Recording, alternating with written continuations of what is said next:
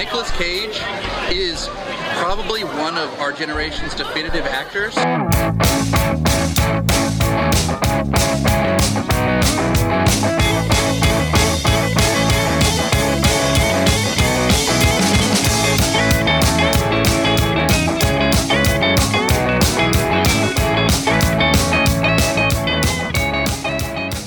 Hello and welcome to Cage Fighting. It's your main man Andy Gillard here. Hope everyone's keeping safe in the world. Hi there, everybody. Matt Guy here. Hope everyone's ha- uh, uh, uh, uh, try that again. Matt Guy here. Hope everyone's having a good time this evening. And I'm still only going by Stu. No surnames anymore. you will learn eventually. Hello, everyone. I just feel it's part of my pattern now to like dropping the surname. I don't think I could drop it. So, Matthew, did you know that our very own Stuart Kennedy Hall has been lying to us? Kennedy. Kennedy. uh, I, I can't remember what your middle name is, so I've decided I'm just going to pick one at random. It's Kenneth, not Kennedy. By the way, Kenneth. Kennedy, Kennedy's Kennedy's way cool. That's, I should have just left it at that. Kenneth. Kenneth, though. It's a nine inch. It's a nine incher. Kenneth. Oh yeah, like the, like the, uh, the tufts on the face. What's what's the um what's the betrayal So- of trust then, Andy, with Stu? He told us that he hadn't been camping before. Oh, this is not, However, no, this is not real. He he sent me this as well. It's not camping. You can read out So- what, what he's what he's claiming. He's not camping. Mm, I'll be the Good. judge of that. our good friend Simon Gold has told us that they went camping when they were younger. Uh, they were at his mom's house, camping in the back garden, and this is when he burnt a fence down. they also set fire to his old matchday jeans before falling asleep outside, pissed up, and his mom dragged us all into the house as no one had sleeping bags or tents. Oh wow, wow. Goldie does point out that he'll say it's not real camping, which he has done, uh, but it's camping in the back garden is still camping. Uh, and this is also the night he nearly killed himself by tripping up in a hole, which they made for the fire whilst holding a pitchfork, which ripped his jeans, which is why they put them onto the fire to burn them. Yeah, that's true. So What's terrible. go- what's going on, we, we, we also did. right. We also burnt seven years worth of mum's tax return forms as well to get the fire going in the first place. but um, yeah, that was a night. That was. I think it, was, it, Yeah. it might have been.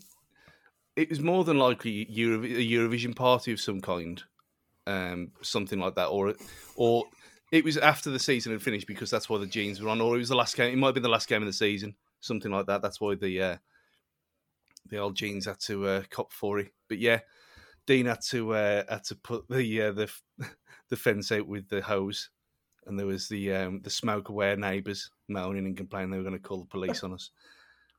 But Did the you have, um, did you have the a- con sorry? Go on.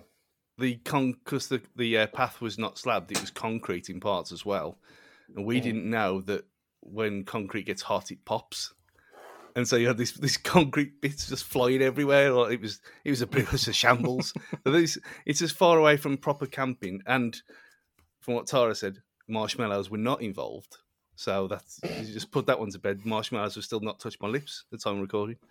Um, but yeah, so it's it was it was a fire in the garden where we stayed outside with no tent. That's not camping.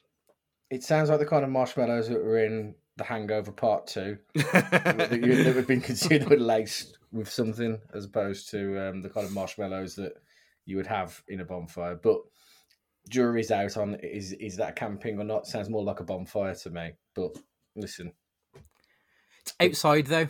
Outside. the debate rolls on. I mean, I've slept in, Yeah. I've slept in a field when I've been pissed off at drinking underage. I won't call that camping. But yeah, that, that's this week's Adventures of Stuart Hall. Tune in next week. yeah. So we're here to discuss Nicolas Cage's 2003 film Matchstick Men.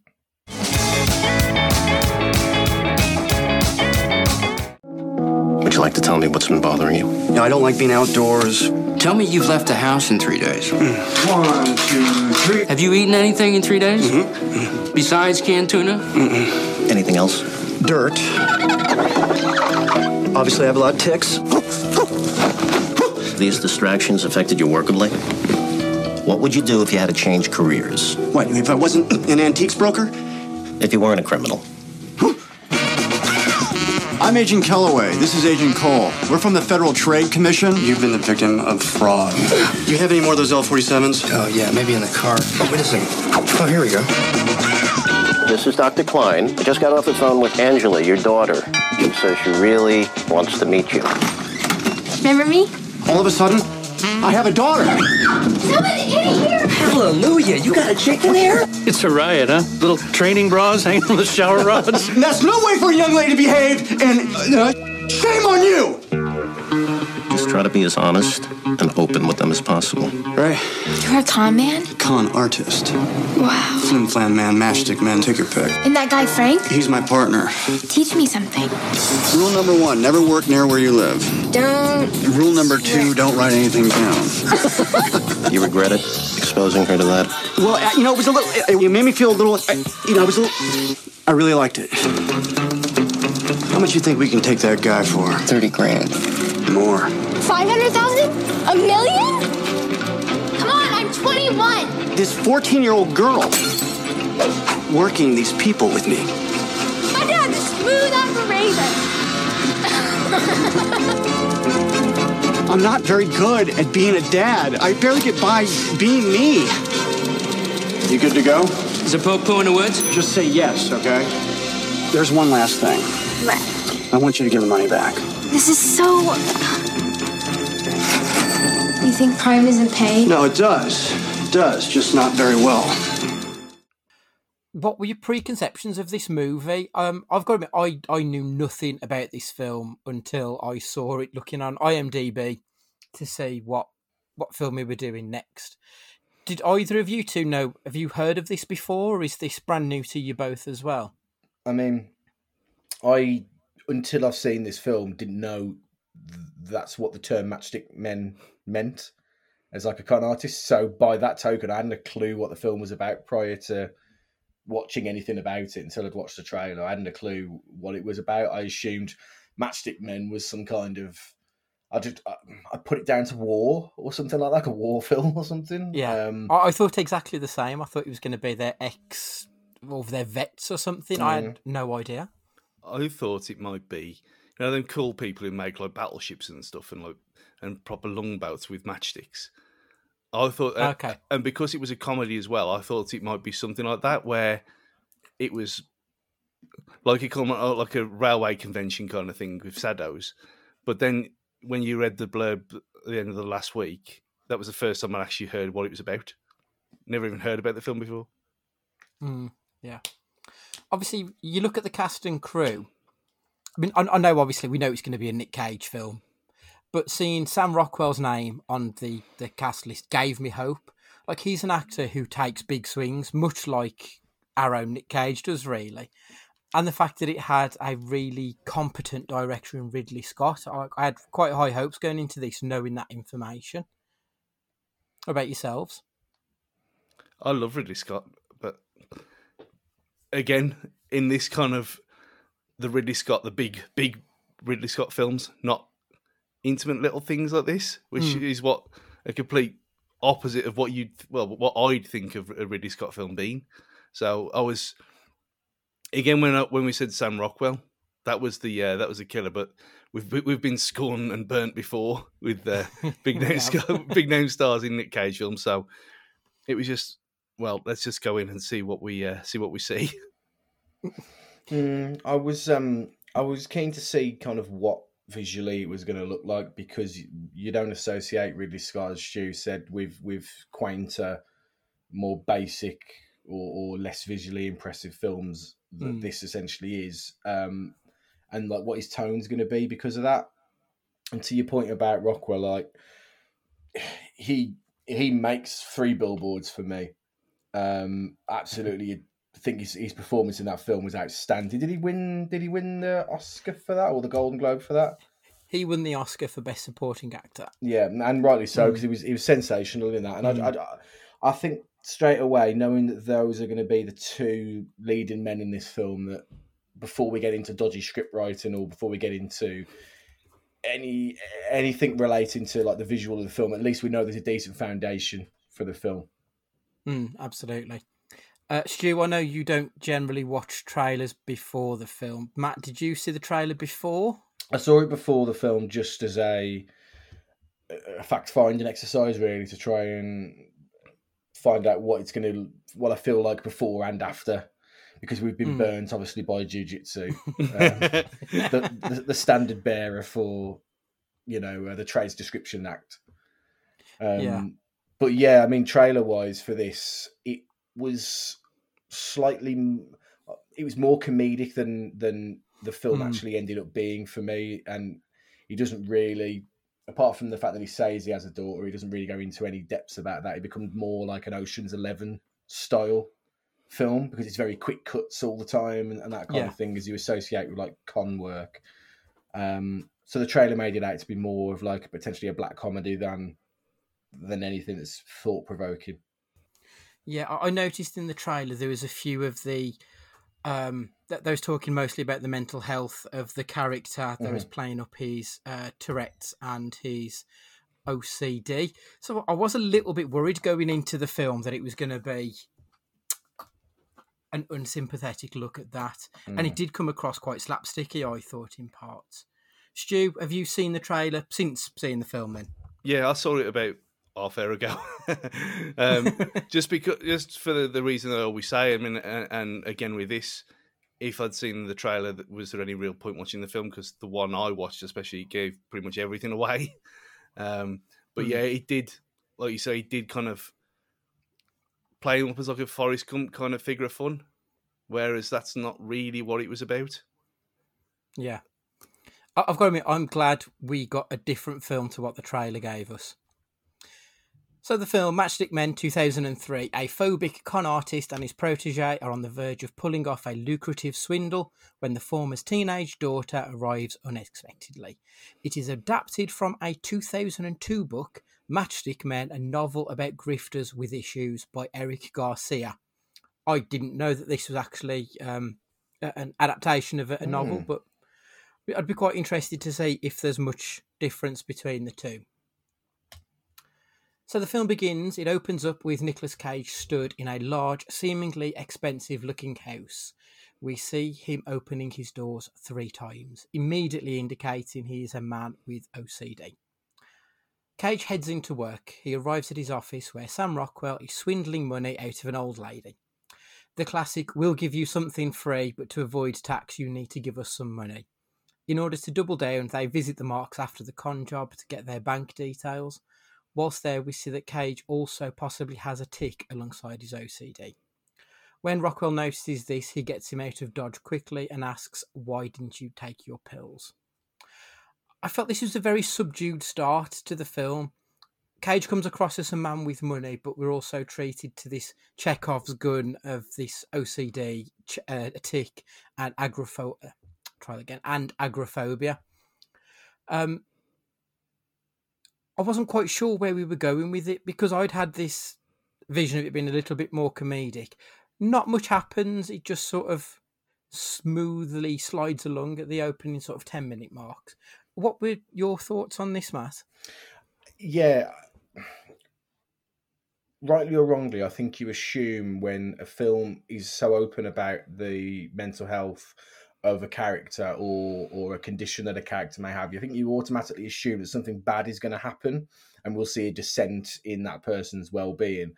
But we almost see Nick Cage's character have a have a handle on on himself apart from when um, he's in the Mark's house.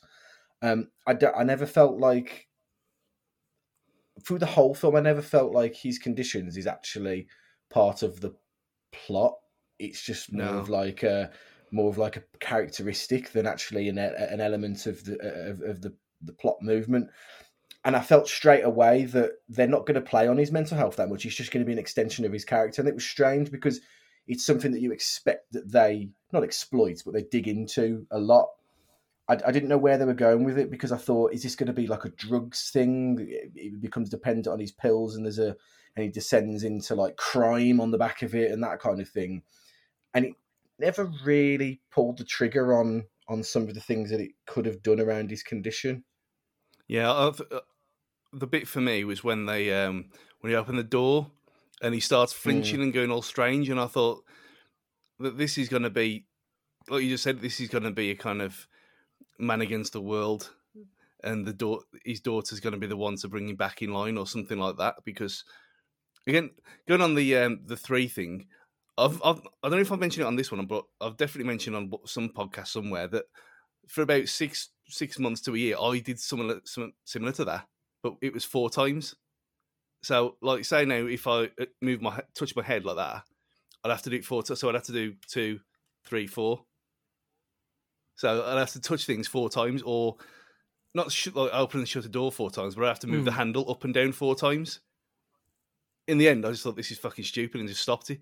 But it, it took a bit of willpower doing it, and I don't know where it came from either. Because you they say, oh, it's stress related, and we'll we find out later how he came to do it. But yeah, I thought that's what kind of resonated with me. Uh, So now Matt had the thing with uh, Raising Arizona the other week, uh, his personal situation, and Mm. I never expected this kind of thing to come back to me. I thought, oh yeah, that's a blast from the past, but but one that was kind of.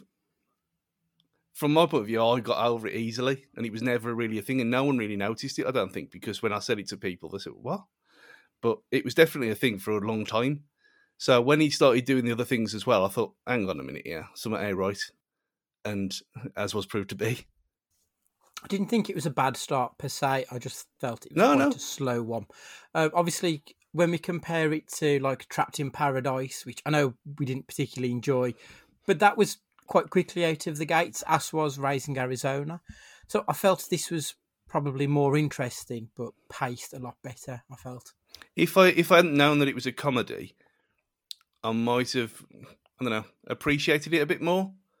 Go- If I had gone into it knowing absolutely nothing at all, just the name and who was in it, and you think, oh, is it a bit like um, what's eating Gilbert Grape or something like that? and he's going in a really dark path. it might have been a, a different mindset, but it it was it was almost like because we know what it was, it was waiting for that kind of comedic payoff, and it was all very, like I said, a bit a bit oceans. Like it was, it Mm. was hinting at things and the, the swindles on, and Britain at this point it hadn't got there yet. Yeah, yeah, I, I know what you mean. We get back to Cage's house. He saves money in his porcelain dog. That evening's meal consists of a can of tuna, which he washes out and puts in a sealable bag. The following morning, Cage accidentally knocks his OCD tablets into the waste disposal. He goes into immediate breakdown. His doctor is no longer contactable, so pills are not accessible. After failing to respond to Rockwell's calls, Rockwell comes around to see him. Cage is in full obsessive mode. He does everything in triplicate. He cannot cope with Rockwell wearing shoes within his house and dropping his sandwich on the carpet. Which, even as someone who doesn't have like high level OCD, I think that would piss me off. Mm, mm, mm. Someone just like quite happily letting their shit fall all over the floor. Two crumbs. Not acceptable. Rockwell arranges for Cage to see a doctor. We find out some of his history. He had an ex wife who was pregnant at the time of the split, and that he does not know whether or not she kept the child. The doctor gives Cage some tablets, which he believes are helping him. However, we still see that he is ticking, even though he states that these are helping. So I think it's showing us that the character is that there's more to him than just this OCD. There's obviously deeper lying issues underneath that he's saying that they are help. He does feel better on them, but he's still ticking. It's like, well, actually, if those tablets were helping you, you wouldn't. And I feel that you see that Rockwell clocks that quite early doors. So immediately, I don't feel like from the get go, you don't ever fully trust Rockwell's character. I don't know if that was just me, but I, what, what did you two think of Rockwell? Like when we first meet him, because we know he's going to be the other half of this film. Stu, what were your thoughts? I just thought he didn't care. He, he was he was the one who he was the one of who uh, enjoys the life and just he goes along with it and he reaps the rewards of everything.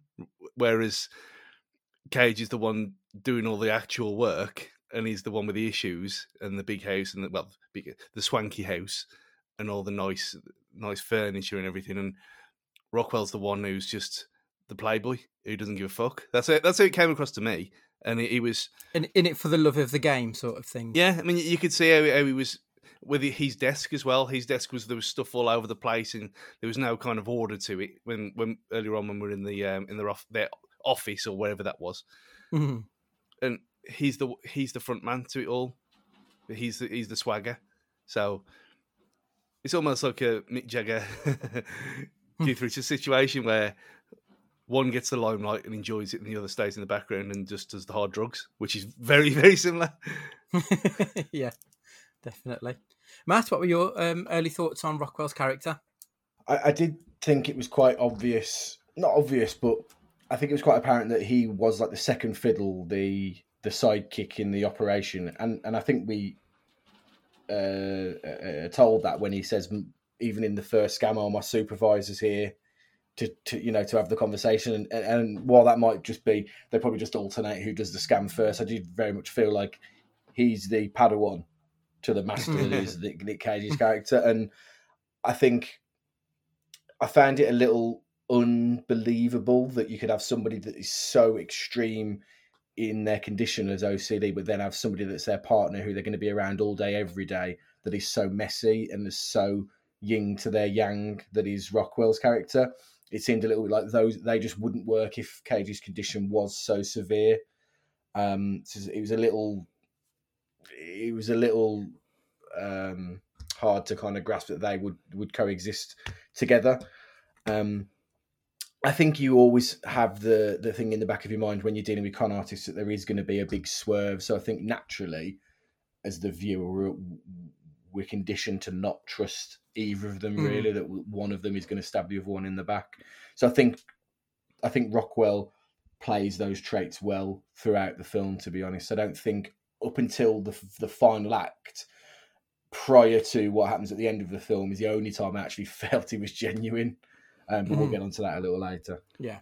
I just I just thought that he was he's seen it all before and he's seen him go off the wagon before. Like he says, "Have you taken your pills today?" Just like a, sl- a throwaway thing, like it happens all the time. Mm. So it was Hmm. it never really. I mean, obviously, we've kind of established that these things never click with me anyway. but he, um, it just seemed like, oh, that's just that's just who he is. He's the one. He, he has to have his pills, or he's a bit med- mental. He's a bit mad. Mm. Uh, at Cage's request, his doctor calls his ex wife because he wants to find out whether or not he had a daughter. The doctor calls and finds out that she had the daughter and she is called Angela and that she wants to meet him. We next see Cage whilst he's waiting in his car to meet his daughter. I really liked this scene where he's sat there. I thought Cage's acting in this was fantastic. Like a man with OCD and Tourette's, he would be struggling to keep everything in check when something as life altering is coming down the road to come and meet him. He would be all over the place. Even if he was on meds, he would be struggling to, to keep it in. So he sat there, chain smoking, ticking, seemingly experiencing the world moving at different speeds. Like to this, this is where the film started for me. Everything up until this point felt like preamble, but this was where the film kicks into uh, in, into like go mode in my eyes. What did we think of this? What did you think of Cage on this part? I thought it was funny with him sitting outside a park, ticking and chain smoking with the kids around, and he, he, he touching on creepy cage straight away. And it, it was uh, the same thing. I think when when I take when I put it into the um, into the chat, I said this film is great, and it was round about this time um, because uh, I know we'll get onto it later, but you couldn't have anyone else playing this role from here on in. 'Cause He's Hmm. just he's, I he's- agree. He's superb.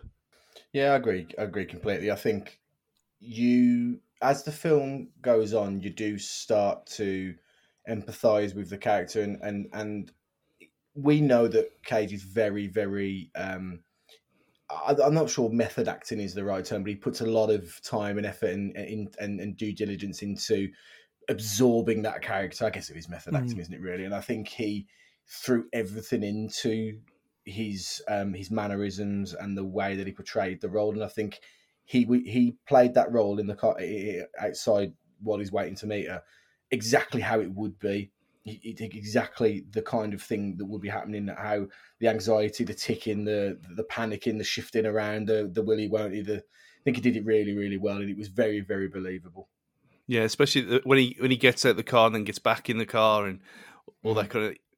You could have almost done it as a one shot, and it'd been it would have been perfect the way he did it. So Cage and Angela they meet up, they have a nice day together and arrange to meet again to go bowling. Feeling good on his new meds and with his daughter now in his life, Cage decides he's all in for the long con on some big fish. While setting up this big job, Angela comes by to Cage's house, saying that she's had an argument with her mom and that she's run away, and asks to say, stay with Cage for a few nights. Cage and Rockwell are engineering their plan with the mark. The classic pigeon drop, which is similar to the opening con job. The mark has to put money up in order to gain a larger sum at the end of it. The mark believes the two con artists in this are purely in it for the business and will walk away from it richer than when they begun. Returning home, Angela has disappeared. When she returns, Cage and her get into an argument as he as she sees he's been secretive and hiding a gun and money within his house. He opens up to her and she asks him to teach her a con, which he duly does. They buy a lottery ticket and with the results of the recent winning lotto draw, they drop it in front of a woman, she checks it, and the woman says that she will give Angela half of the money for the ticket they've won. I thought this was quite a weirdly heartwarming scene between a father and a daughter bonding over an illegal activity. like it was a bit odd, but I, I really liked their their relationship, their chemistry together. I thought it was really strong. I Hmm. thought they, they played it off really well together.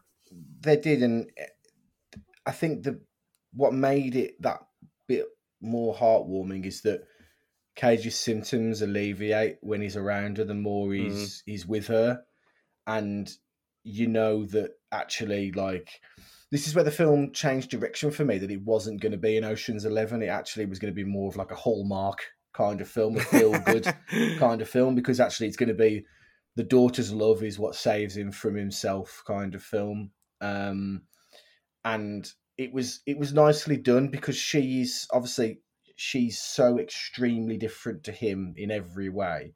And they you know Ridley Scott shoves it down your throat that they, that she's completely different. But they find common ground over like his profession. And she looks up to him and she adores him and and he is enjoying being a father fig, uh, say father figure, her father, to, you know, um, and then as we start to like, he normalizes himself when he's around her, and he's obviously a happier person. It is a nice, warm, fuzzy feeling that I wasn't expecting from the film. Yeah, the the whole thing in the in the laundrette was superb. Just the, I mean, it's one of them things where I mean, you must have thought about it as well in the past. That how can- how can we make how can we get someone? How can we trick someone into the, giving us this money? it was also bi- autobiographical part of this film because I'm, I'm pretty sure me and my cousin Andy almost tried this once. Um, but you, you got the bit in the car where they're, they're scratching off the number to make it look feasible, and that's what it is. And yeah, yeah, it's just really good. And how it was, how it kind of hinted at them kind of like heist films where he was sitting there behind the paper and that kind of thing, and you could have almost had a bit of a bit of swing music in the background, and Mhm. it would have worked perfectly. But it was I, I loved that the the reveal when uh, Angela is trying to get the, the the mark, and she asks this random guy for the paper, and he just drops it, and it's Cage. I, I don't know why. I wasn't expecting that. I thought, oh, that's brilliant. Like I know know it's Nick Cage. It's got to be him, but I don't know. I just thought the reveal of it was really, really well done. It was fantastic. Whilst they were on this daddy daughter date, Rockwell calls and tells them that their mark is coming in today and they have to move now. Lacking time to plan things, Cage has to take his daughter along. She's going to play the distraction. This is when I started to figure things out. We'll come to it in a little bit, obviously, but there was just moments in this part where I thought, okay, I know where this film's going now, which did take the, the sheen off a little bit. Before Cage was able to get away after completing the con job, then Mark found out that Cage had switched the briefcases and they've got away with all of the money. The Mark chasing them down, he sees Cage and Angela, but they just about managed to get away. Really ratcheted up the tension in this scene, I thought, when the Mark's attacking their car and then he's he's like bolting down the staircases whilst they're in the, the car trying to get out of this uh, car park. like proper palpitations at times. I thought, shit, he's actually going to get to him, and he looked like he could handle himself. I thought it was Mm. really well done. It was like the um, the car park at Five Ways in Birmingham, wasn't it? the, um, it was a bit, yeah. the the the waiting at the barrier part was exceptional. I thought just it's like you said, Mm. e- everything kind of came together, and it was it was this it was shot slightly differently as well. It was like the first time in the whole film when there was a bit of shaky cam, and it worked. And I, I know you hate shaky cam as well, um, but it, it was it was necessary, and you Yeah. wou- you wouldn't want to fuck with him. Absolutely not. the size of the guy. Yeah, I thought it was. Um, I thought it was really well done the way he showed his anxiety and, and stress in that scene, and I, I, I think this has already has this already been. I think I think the scene has already passed actually, where we find out about his medication was um, like menopause tablets or something like that. Um, I'm not sure where that lies in the in the in the plot. Um, is that coming up? I'm not sure. But No, like when he's when he when he's in the pharmacy and he's he's, he's going absolutely mental at, like a bloke, but then he then he apologizes to him as well at the same time. I think he like comes across as, as really believable that like it's someone that his symptoms are really um really a plague to him, but he like he wants to keep it under control. I think he, he was doing that really well. He gets across his anxiety really well as a character. After getting away, Cage and Rockwell find out that Angela has been arrested before and that she'd been seen by the mark, so they need to dump her. They know that she can lead the police to them. After a massive argument and separation, Cage sees his doctor who confirms that the pills he's been on have been placebos and that he doesn't actually need them. He needs to stop being a crook and sort his shit out, basically. Cage arranges to meet Angela once again, and he tells her that he's going to go in the process of getting custody of her. It means he will have to make changes to his life, stop being a con artist. She asks him to try and make these changes as she wants to be in his life. This was like heartbreaking seeing Nick Cage opening up to his daughter, his daughter bawling her eyes out, like both both being sad and happy that he's willing to make these massive changes to his life to, to make sure that she's included in it. I thought it was really good. I thought that um, Alison Lohman, who plays Angela, I thought she was fantastic in this. And it, it'd only been a week as well. You well, you presume it was about a week where she'd even been in his life at all, and he's he's changed in that whole time. Yeah, absolutely. Cage quits his partnership with Rockwell. Life appears to be good until returning home late one night. The mark is there. He found Angela and traced her back to Cage. Angela manages to get out of the mark's sight. She returns with a gun and she kills him. Cage tells Rockwell to take the daughter and get the hell out. When Cage goes back to clean up, the mark has gone, and then Cage is all of a sudden knocked out by forces we don't actually see. He wakes up in a hospital bed. There are two feds waiting for him. They're asking him where Rockwell and Angela are. He refuses to talk to them until he's spoken to his shrink. Cage gives his doctor a message to give to his daughter and the passcode for the safety deposit box. He then blacks out once again. Waking up, he finds out he's actually in the middle of nowhere. There are no police, no doctors, nothing around. Rockwell left Cage a message.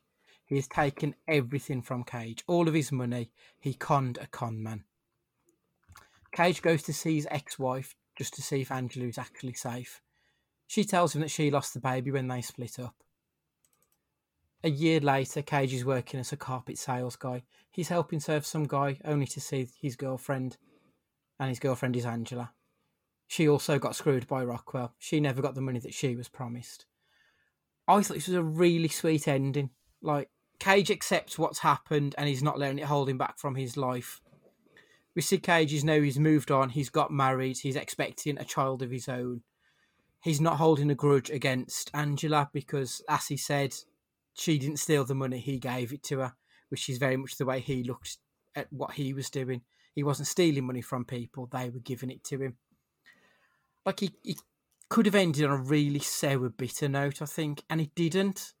It was actually quite uplifting, which, like, kudos to uh, to Ridley Scott on this, because I don't think many other directors would have gone that route on, on a film such as this. Mm, I'm not as I'm not as satisfied by the ending as you are, Andy. Unfortunately, Mm. I think it, it, it very much felt like a, a '90s coming of age movie, as I, as, it, as I suppose it was in a way, except that our lead character isn't a 20 something going off to uni. He's a grown man that ends up working as a carpet salesman.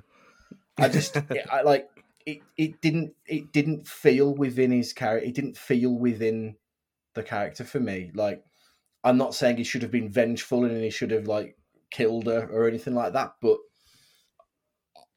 I felt like because he was so smitten by her and it and he really enjoyed being the father figure to her that he would have been more hurt and not and held more resentment to her and not not be able to be like oh go on you know don't worry about it kind of thing. And i think that uh, uh, the ending the swerve fantastic and i didn't see it coming like i really didn't um and i think it was it was executed really well and the way that they he went to like the scene of like the, the psychiatrists and nobody there and he went to like the bank and everything else it was really really good but the ending for me was just a little un it was a little too neat i guess. It was a little too tied up in a in a bow. You know i, I just I, I didn't fit uh, I just didn't think think that like it was just the natural reaction. Whereas Cage's was so good throughout the whole film about responding to how somebody in that situation would be. He just he just felt too sanitized at the end. Stu, uh, like, am, am I off the mark here? Or In a kind of world first, I'm going to agree with Andy, not you. And I thought it was a great ending. I thought it was very much a honor amongst thieves kind of thing. Um, and then that thing when she she called him dad or something when she turns around and gets in the, the, the car. I thought, oh, that's it's obviously that they have some kind of. I mean, certainly he's got feelings for her when he realizes she's 20 years old and not actually not his daughter. I was thinking, mm, where's this going to go now? but the um the chemistry between them obviously there was something there was something there even though it wasn't what he thought and i just i liked it. I, I thought it was it rounded it off the film nicely because it was it was a weird film anyway. It was like three three or four different things all mashed together and you could you try and compare this to something else and i can't think of a single thing that's eh, there's anything like this just because of how well it was executed how well you got the characters intermingling between themselves and for someone as as rock star like as I compared it to earlier Rockwell's characters to, to pull that off, fair play. And it's almost like okay, yeah, I've lost absolutely everything, and then I, now I'm selling carpet to idiots. But uh, again, I got done. It's the way of the world. And like you said, Yeah. Andy, he's happy. So that's the main thing in the end of the day. It's strange because it it was like you know it had the almost Goodfellas ending to it in that he's now like a carpet salesman out of the game in a legit, you know, in and I think what's hmm. it might just be me overanalyzing this, but the fact that he's in is it remnants, so he's in the scrap bit of the carpet. He's got to mm, Yeah. sell the scrap carpet. Just sums up that like yeah, he's like he's no better off now than he was at the start of the film. And the, the thing when you when he when she turns around and she calls him dad or whatever it is, like to me that felt like oh she's she's just conning him again. It's exploitative as opposed to like a nice thing. I mean, this is just how I felt. You know, to Mm. me, like if I watch this film again now, like knowing the swerve, it's like the Forrest Gump thing. Like every time you watch Forrest Gump again and again, you realize just how much of a how much of a twat Jenny is. With every watch, she gets worse and worse and worse, and that's how I'd feel about this. Um, I don't know. I just it just left me. It left a little sour taste for me. It wasn't that. It, it just wasn't quite what I expected of the end because you know how often do we do we see that like good you know in the end the good guy prevails and everything like that well in the well in the end the worst of them all is the one that's got away with it. you know Rockwell's character is as far as we know he's the winner in this whole tale Mm. and it just seems strange to me I don't know I think for me, it showed the growth of Cage's character. Hmm. Granted, they didn't show it on screen, but I think it was implied that actually he's gone on to go to the doctors, he's sorted his shit out. yeah He's now what seemingly in a healthy relationship with a woman who is carrying his baby. He has left the resentment behind that he would have felt. So that's where I felt was that the character had grown in that year year away from the screen. Basically, that's Yeah. why I thought it works quite well. I, I agree. I agree that I think that maybe if they'd have put him in like a like a senior position at the carpet sales place, or like he was Mm. using his skills as obviously a great talker to be like a sales manager, and you see him doing that thing, not just being like the lackey of at the wrong end of the the carpet game where he's just trying to get rid of any scrap that no one else will have. But horses for courses, you know, Mm. It's a, it was almost like the, the whole. She can tell from what we went in. Well, in retrospect, going into the film, knowing what it's described as, it's almost like the complete opposite of that. It is just a one man's journey in a way, and I've got things like that where he was. He's got no telly because he's. I mean, why would he? Because he's he's employed to be strange anyway. He sits there and reads with his, his fridge open instead of having a light on, and there's, all these weird kind of quirks and stuff, and he's saying things like "You're a nosy Parker, shame on you," and all these kind of his turn of phrase at the start completely changes to just being a rounded person at the end. So all the stuff from his past and whatever led to him having some kind of tic breakdown, which is effectively what it was, and developing all these conditions, have all gone at the end.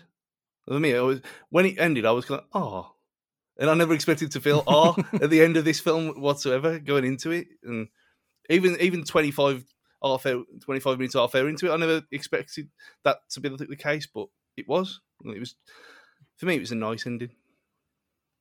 Yeah, and I, I don't normally like nice endings, so yeah, kudos to Ridley Scott and the team on this one.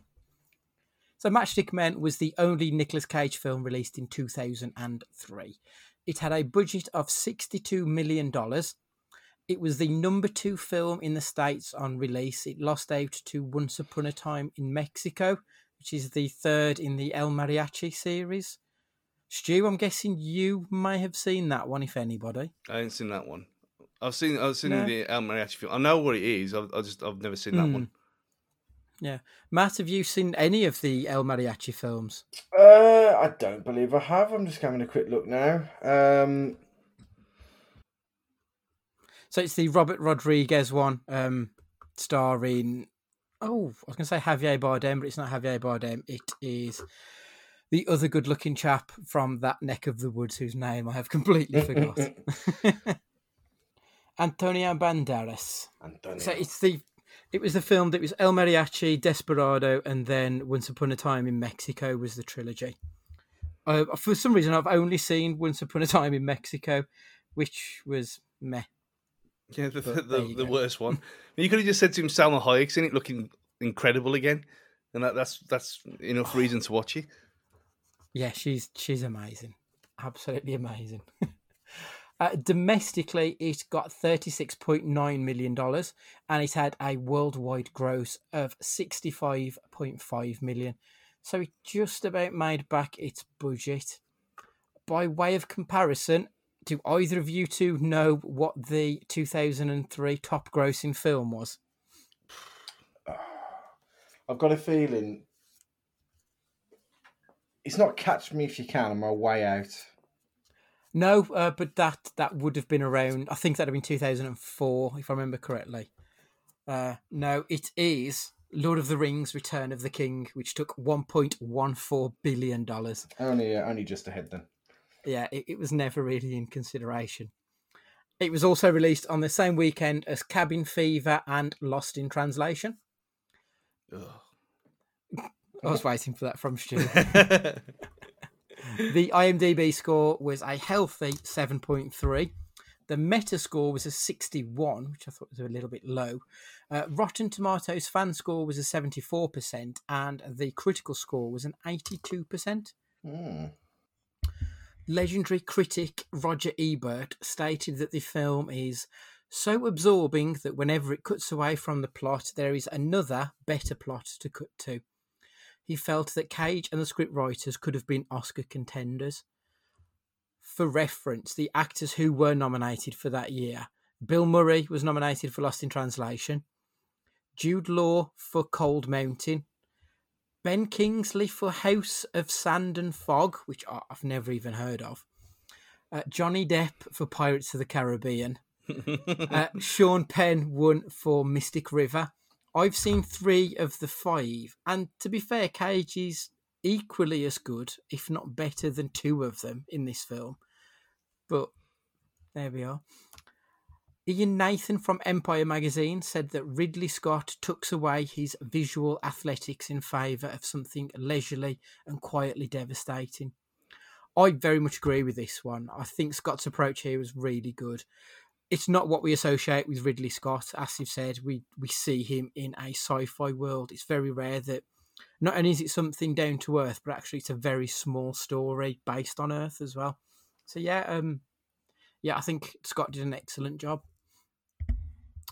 But not everybody liked it. Stephanie Zacharek from Salon.com. Matchstick Men isn't even remotely intricate. It's not even particularly interesting. I don't think the film ever tried to be intricate, to be honest. It knows exactly what it is. Mm, it was just a you know a fairly straightforward story about. It was more about the characters than the plot, I think personally, but Mm. can't please everybody all of the time, can you? The fan reviews from Amazon.com. uh, Here we go. There were three. There were three one-star reviews, but they were all about because the disc was broken, so not very good. However, Scott T gave it a two-star rating. Poor Sam Rockwell does about all, as well as his talent allows against a massively exaggerated, neurotic Nicolas Cage. I th- thought he was poor to the point of unwatchable. There really was no subtlety to this performance, like he was trying too hard. Sam Rockwell glides through his role, but I found Cage almost impossible to like, let alone understand. The film drifts along at a leisurely pace, building the character backgrounds. We concentrate far too hard on Cage, and while we learn little about Rockwell, who is far more charming and interesting. Lohman is great and does give the film a little lift, but Cage's initial reaction is meeting her and dealing with her staying out appeals so unnatural and rather awkward. So I don't think Scott T particularly liked Nicolas Cage in this film, but Amazon.com, 88% of the reviews were either four or five stars, so he was very much on his own with the uh, the reviews. And to be honest, the character that Nicolas Cage was playing, I don't think a subdued character would have worked in this movie. No. So the good, the bad, and the crazy. Stuart, would you like to kick us off? The good was that everyone was believable, even if even in, when you get heist movies. Normal, I know it's not really a heist movie, but just for argument's sake, when you get things like this, you always expect someone to be a bit over the top, and one person's good at one thing, there's another who's good at something else, but they're well, it seems they're quite equal partners, and they both take turns, and everyone seem ev- it's it's as ridiculous as it is in the end because of the long con and everything. It's it's very believable, which is very rare in these kind of things. That was the good for me. I mean, as well as the performances of everyone, you can't say anyone bad performance in at all. Um, and we, we've already said about the laundry scene and, and, his interactions and stuff. The bad, Oh, uh, clutching at straws, I suppose, with a bad because there's not really that much you can say about it. Maybe the, I would have liked to see a few more cons personally, like just because we had uh, the main one and going to the house and with the with the forms in the pocket and all that kind of thing. I would have liked to have seen a bit more of that if it was going to be another say another 15 minutes or so, which we, we would have then moaned that it could have been cut out. So it's all give it one and take with the other. But yeah, I mean, personally, I would have liked a bit more of the them before she's introduced. Personally, and the crazy just we get a bit of crazy cage, and that's what we, that's what we want. And proper crazy cage off his meds, crazy cage, which is just exemplary. And uh, I- just couldn't stop smiling when he was going mental again. And whenever he does this, and, and you can see that he's even when he was under the de- under the table scrubbing the uh, the joints of the ta- the um the table legs and things like that. You see that intently intense look in his face. I thought, yeah, he's gonna pop it. Someone's gonna go off. It was good to look at this period of Nick Cage again because I think most of the films we've watched recently they've tended to have been post 2010 or pre 95 and we were he wasn't superstar Nicolas Cage at that point so we this is closer to like his run with The Rock and Face Off, where we get those larger than life performances. I think in parts, Yeah. So it's quite good to remind ourselves actually this is what we fell in love with Nick Cage for initially. Yeah. Matt, your good, bad, and crazy, please. So the good um, for me is whilst a massive chunk of the film is around the con, the, the parts I enjoyed the most are like the father daughter interactions, and I think that was Mm. really nicely done until the point we know that it isn't his daughter. I think it was actually really nicely done, and it was sweet, and it was heartwarming, and it made me enjoy the film for a diff because the, the whole con artist stuff I absolutely love. I think I like I love those kind of films just in general, but it took the film to a next dimension and actually okay this is actually a film about uh, uh, someone's journey within themselves and, and i think they did it really well. The bad though i would have said um, the film and i texted you yesterday uh, andy just to say that the film was almost unremarkable. Nothing offensively bad about it at all but it was a, just a little vanilla.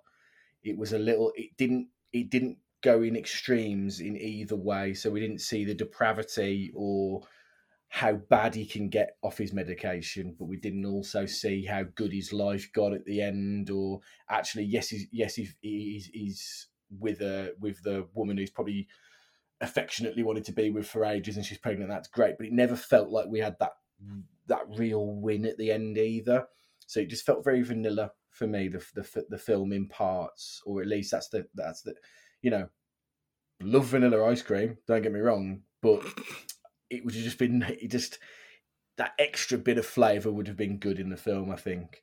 The crazy and one thing we've praised the film for being really believable at parts but at any point do we not think that in in the week two weeks he's not going to have contacted his ex-partner once to like have a conversation with her about the daughter come on now like play the game There's, they, they could have worked around that i don't know how they could have worked around that in some capacity i know that they hinted at the fact that he was abusive so probably they don't talk but uh it just it was a little bit like you know come on now I think don't insult with me with that one, I But- think uh, go on. just just as a jump in, just because of how they said how they they kind of lined it up in the first place, how he can't he can't speak to her, and he has to go Mm. through his doctor.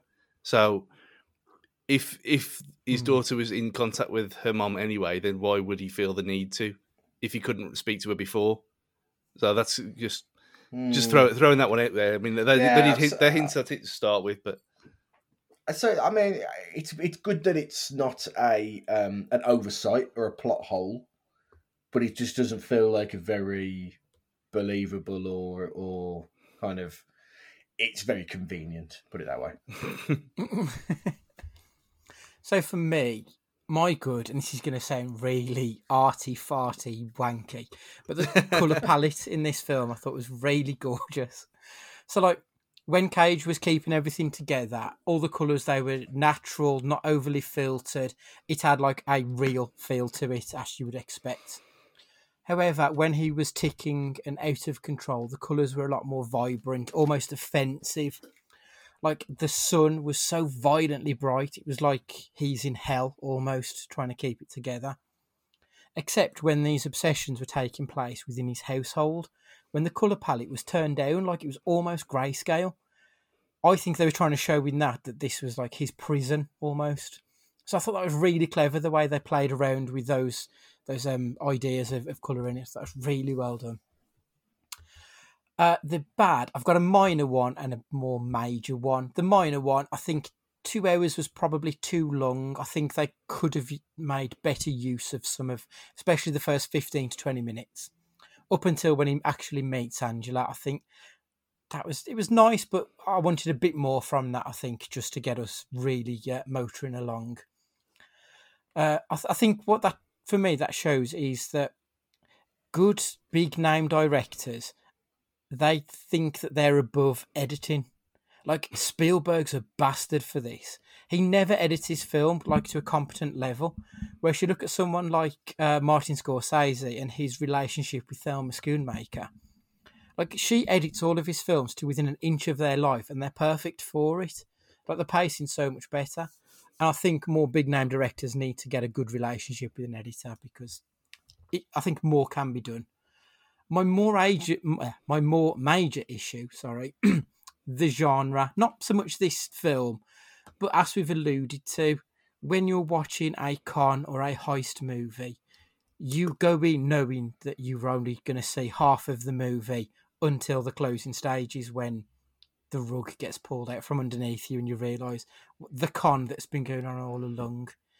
So you end up watching the film trying to see these moments that are going to unlock the rest of the film for you.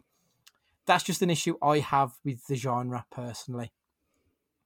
And the crazy Alison Lohman, I thought she was marvelous in this film. But when she turned up for her audition, she went dressed like a typical 14 year old would do. It wasn't until after the audition that she told Ridley Scott that she was 23 at the time. like, at no point did I not think in this film that she was a 14 year old kid. She was so believable in the role. I thought she was fantastic. Yeah, I, I mean, I, I, thought they'd done they'd gone the other way with it, where she was she was about 18 and they dressed her down for the the most part of the film and then dressed her up for the that last scene in the carpet warehouse just because mm. I mean that's that's unbelievable that she was that old playing someone nearly 10, nine, what nine years younger than her herself yeah ridiculous yeah. I, was, I was amazed by that so on to the two questions did you enjoy this film for me it's a yes it's nothing revolutionary it's well put together. It's well acted. It gave me what I wanted, and like I said before, compared to the trailer, it over exceeded expectations. So good on it. Stu, did you enjoy it? Yeah, I, re- I really enjoyed it. It was just a really, really nice, pleasant evenings watching, and like Matt said, it's nothing. It's nothing exceptional. It's just, it's just very good at what it does, and there's nothing wrong with that, obviously. But I thoroughly enjoyed myself watching it from start to finish. Matt? Yeah, I enjoyed it. This film is very much the Owen Hargreaves of films for me. in that it, it tries to do a, few different things and does it competently well, not amazingly well. Um, mm. And I just think it was, it, yeah, it was a good film. I mean, the the, the runtime was was one thing that never actually crossed my mind because I was mm. entertained pretty much throughout it didn't feel like it was too long. So yeah, enjoyed it. I'd recommend it to, to someone who hasn't seen it before. Superb. And the second question in this film and this film alone was Nicolas Cage good or was he bad? Matt, start us off. Good. I think. I think so. I think he's believable uh, for the majority of the time. He's sympath- We are sympathetic to him as a character. We're empathetic to him as a character, and I think that he once again he's just about on on on on that very thin line of being crazy to the point where it's entertaining, but where it doesn't detract away from what he's trying to do as as the character. So I think I think he was pretty pretty good in this. Stu? Yeah, absolutely. I mean, what you you said about him um, should have been Oscar nominated. I mean, if you'd if you'd made a few slight tweaks to this film, put a like a some of the somber soundtrack on it and changed the end and made it into and he kills himself, then he would have won an Oscar automatically. we all we all know this. Um, but yeah, I I thought he was superb in this. Absolutely, one of the one of the best sensible film performances from him that we've seen so far. Hmm. Yeah, I mean, I I thought he was good as well. I think portraying someone who has got mental health issues isn't easy often it just devolves into lazy stereotypes and really broad bullshit. Like you know, if a character's got Tourette's, they're gonna say something inappropriate in a church, or if they've got OCD, they're gonna spend all their time washing their hands, or you know, flick the light switch on and off. and I don't feel that Cage ever devolved into that. I felt that it was respectful and quite real looking in parts. I think he did a really good job of, as you say, he he did the crazy without going so far over the top that it detracted from the performance. I think he did a cracking job. I'm not sure I'd go as far as saying he was Oscar worthy, but eh, yeah, it was a, a hell of a good performance from him. So yeah. So for the final part of the show, I want you to complete this sentence. If you liked Matchstick Men, you should watch. Stu, start us off. The Maiden Heist, which again, stone stone full looks there. It's um 2009. It's I'm I'm just going for the heist route because, like I said earlier, it's very hard to think of something as similar to this. But it's it's a fun heist film that's not in the same kind of vein with Christopher Walken, Morgan Freeman, William H Macy, museum security guards, and a painting. Okay. Very, very much like a Mr. Bean film that keeps getting mentioned on here. Um, but yeah, in the, the same similar kind of nice, nice, pleasant to a film. Give it a chance. The Maiden Heist. Okay, excellent. Matt, complete the sentence. Um, for me, uh, if if I if you enjoyed this film, I think you would really enjoy Do the Right Thing. Um, Jack Nicholson, um, Jack Nicholson film about um, a sufferer of um, obsessive compulsive disorder, a romantic comedy in parts as well. Very very similar when you actually look between the similarities between the two, but he's also um, a misanthrope as well. So he kind of hates everybody in the world and has a very similar kind of ending. So I, I, don't want to spoil for anyone that hasn't seen it, but he um, his performance for me is is as believable as somebody who I can't, I can't say too much about giving away like key parts of the plot, but it's a really good way of of showing how someone negatively deals with their um, their their their issues or their um, their symptoms of like obsessive compulsive disorder, but with that nice shiny bow of Hollywood around it towards the end. Um, it's just a really excellent film. I believe he won an Oscar for it or an, an Academy Award, maybe. I think it was um, for his performance um, in the film Nicholson as well. So very very similar film to be fair, but without that con artist tagline at the end of it. Um, that's not do the right thing. Do the right things. is the Spike. That's what I'm confused. That's the Spike Lee film. Spike Lee film where racism happens. No, as oh, good I'm as it gets. of, as um, good as it gets. As good as it gets. Sorry. Oh, Yeah. I'm all over the place. here. I, yeah, it took as me a minute gets. then. I was just like, that's not the one. But yeah, I, I couldn't remember it. Yeah, that's a great call, though. I, I do love that film. So my choice is going to be Three Billboards Outside Ebbing, Missouri. Obviously, it was mentioned earlier in the podcast. I chose this purely because I think it's Sam Rockwell's best performance. As we said, he won the Oscar for Best Supporting Actor, and he won it for a reason. He was up against some good um, competition that time uh, including his co-star in this film, Woody Harrelson. It's a tale about a woman fighting for justice for her daughter who was violently raped and murdered, and the police failed to arrest anyone. Like, it sounds dark, but it's some of the blackest humour you will ever see. It's a really, really good film. So that would be my recommendation if you enjoyed Matchstick Men. So that's another Nick Cage movie in the books if you've seen Matchstick Men or any of the other films, to be honest, that we've seen up to date, why not drop us an email and let us know what your thoughts are on these films? Or you can let us know if you think we've got anything wrong when we've been discussing it, or if we've missed anything out. If you want to send us a voice clip of a short review, then, you know, just get them into us, and it's cagefightingpod at gmail.com. Make sure that you're following us on the Twitter. It's at cagefightingpod. This is where we put out our calls for your questions and we do polls asking for your opinions on upcoming films.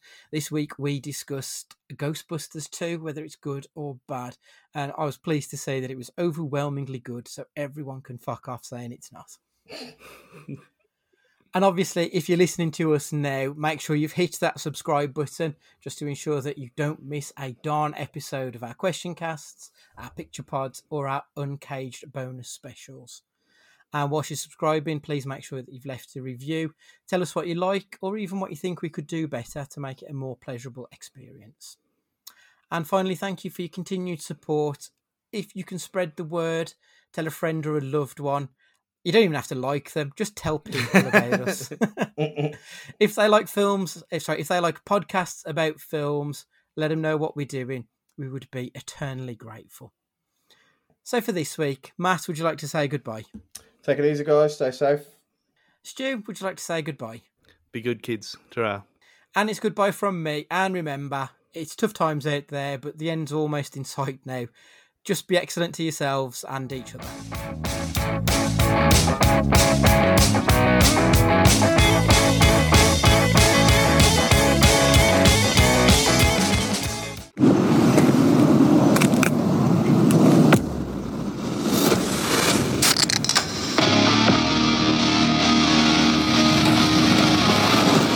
Welcome to Willie's Wonderland. Spend the night cleaning Willie's Wonderland, and I will pay to have your car fixed. Deal? You officially on staff. Let's get the hell out of here. I can't stand to hear a grown man scream. This place has a dark history. I know the bullshit story they told you. It's a lie. You're here to be a human sacrifice. Have you been listening to a word I've been saying? He's gonna die in here, but he won't listen to me.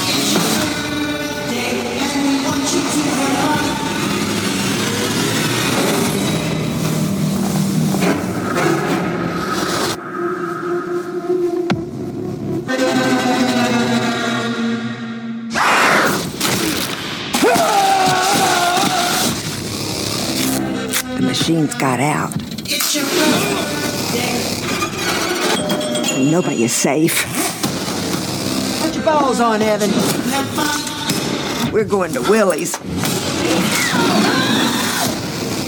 He's not trapped in here with them. They're trapped in here with him.